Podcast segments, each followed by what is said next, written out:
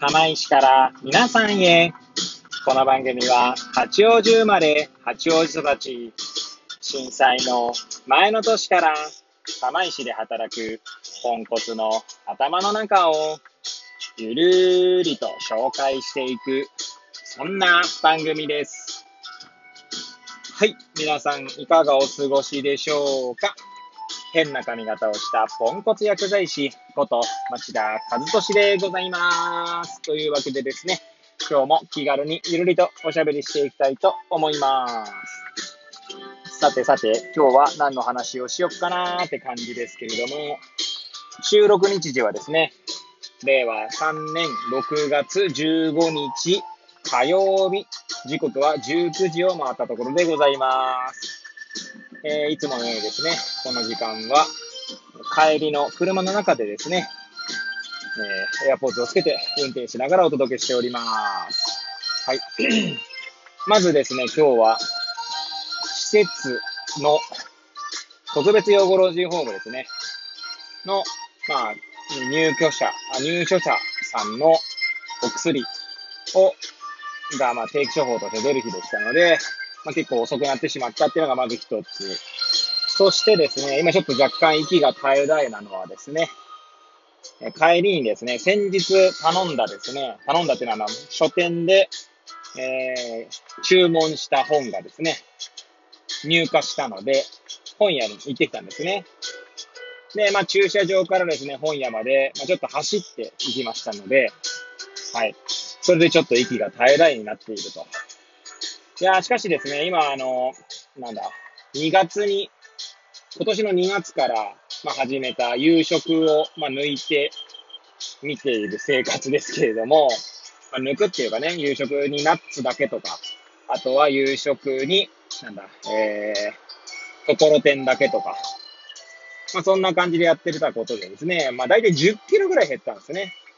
っていうのもあってですね、まあ走ってもですね、まあ息は多少切れますけど、軽いですね。はい。前はですね、こう重くてですね、負担もすごいかかってたんでしょうね、膝とかにね。まあ軽く走るぐらいだったらそんなに大した、あの、負担にならなそうだなと思う今日この頃ですね。はい。まあそんな話はさておきですね。えー、今日は何の話をしようか問題ですけれども、えー、今日これからですね、21時半から、はい、薬剤師オンエアというですね、まあ、イベントというか、まあ、月に1回やってるんですけれども、ロバゴリチャンネルといってですね、私、えー、町田和俊は、まあ、ゴリ担当ということですね。あと、ロバ担当の川椎さん。そして、運営は、まあ、別に、ロバゴリチャンネルには名前入ってないんですけど、猫担当の、えー、笠原正幸くんですね。はい。まあ、3名でですね、今回はアーバンとルーラルというですね、そんな なんだ、そんなテーマでですね、語るんですが、日曜ですね、ま、今日の職場での昼休みとかでですね、ま、スライドは完成したんですけれども、いやー、なんか、こんなんでいいんだろうかっていう感じでございます。はい。まあ一応ですね、今日話をする前にですね、まあ、前回の放送でも、薬剤師オンヘアについて語ってはいたんですが、はい。まあ、改めてですね、もう一度そのスライドを作り終わった中でですね、はい、語ってみようかななんて思います。最後までもしよければお聞きいただければ幸いでございます。はい。でですね、まあ、私の中でですね、東京から釜石に来ましたけれども、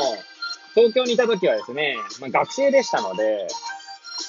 なんて言うんでしょう。あまり仕事という観点ではですね、あまり比較できないので、仕事という観点での話はしないことにしました。単純にですね、えー、はえー、冒頭いつもね、なんだ、番組紹介のところで言ってますけど、八王子生まれ八王子育ちなんですね。今日は朝、あ、今日は、今日はあの、今日の放送では若干噛んでしまいましたけども、八王子育ちですので、八王子以外で暮らしたことがない人間が、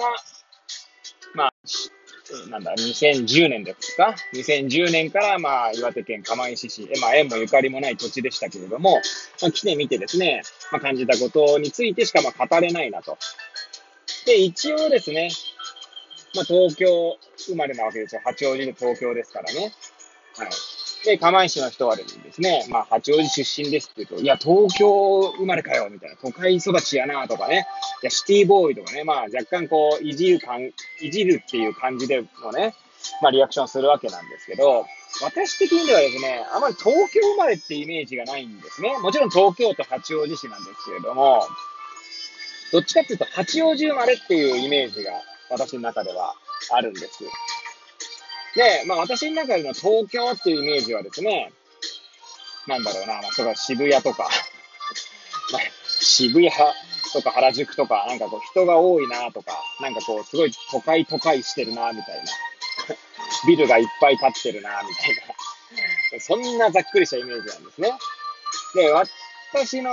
まあ、八王子のイメージっていうのは、もちろんその駅前とかはですね、それなりにこう、開けているというか、まあ、なんだろう、えー、高層ビルとかもありますけれども、八王子っていうとですね、結構ですね、自然が多くてっていうイメージがあるんですね。はい。なんだけれども、いや、都会生まれやな、みたいな。なんか都会ってくくられることになんとなくこう、もやもやしたものがある、あったのが一つですね。あとは、釜石に来てですね、まあ、そんなに、いや、もちろん確かに釜石の方が自然は多いですけれども、なんか風景がですね、ものすごくその八王子と違うかっていうとですね、まあ、そんなこともないなと思う、思ったわけです。はい。で、あのなんだろうな、そして釜石ってそれなりにですね、暮らすのにはすごい住みよい地域でですね、まあ、雪はそんなに降らないですし、降っても年に数回ってところですし、あとは、まあ、暮らす上ではですね、まあ、当然スーパーやらね、なんだろう、えー、ホームセンターやら、まあ、そういったものがあればなんとかなるわけですよね。そして今ではですね、まあ、アマゾンとかそういった EC サイトがあるので、まあ、手に入らないものなんてないんですよね。なので、まあ、そんなにこう、不便っていう感覚はないですね。まあ、ただまあ、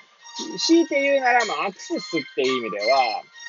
盛岡までね、まあ、当時は2時間半ぐらいかかってましたし、今でも2時間ぐらいかかりますけれども、まあ、そういったアクセスに関してはね、えー、ちょっと、まあ、不便かなっていうのはありますけど、まあ、そんなものぐらいでですね、普通に生活する分にはそんなに不便さは感じないですし、まあ、何より釜石っていうのはですね、新日鉄、まあ、今では日本製鉄っていう名前になりましたけれども、えー、その製鉄所があった影響があるのだと思いますが、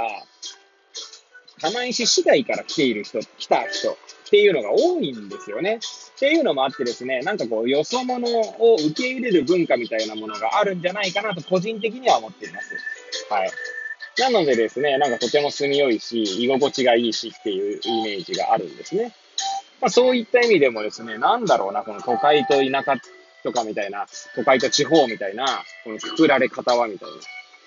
なので、まあ今回ですね、まあ一応大きな主語っていうのをですね、キーワードにしましたけど、大きな主語で考えた瞬間にですね、まあやっぱりこう、思考停止とまで言わなくてもですね、細かいところを見れなくなってしまうっていうことがあるのかなと。まあ、見れ、なんだろう、見るものも見れなくなってしまうっていう感じですかね。釜石には釜石の魅力があるんですが、それに気づけなくなってしまうのが、その大きな主語で語ってしまった時に起こることなんじゃないかなと思いますね。はい。まあ、そんなことを語れればいいのかななんて思って一応スライドを作ってみました。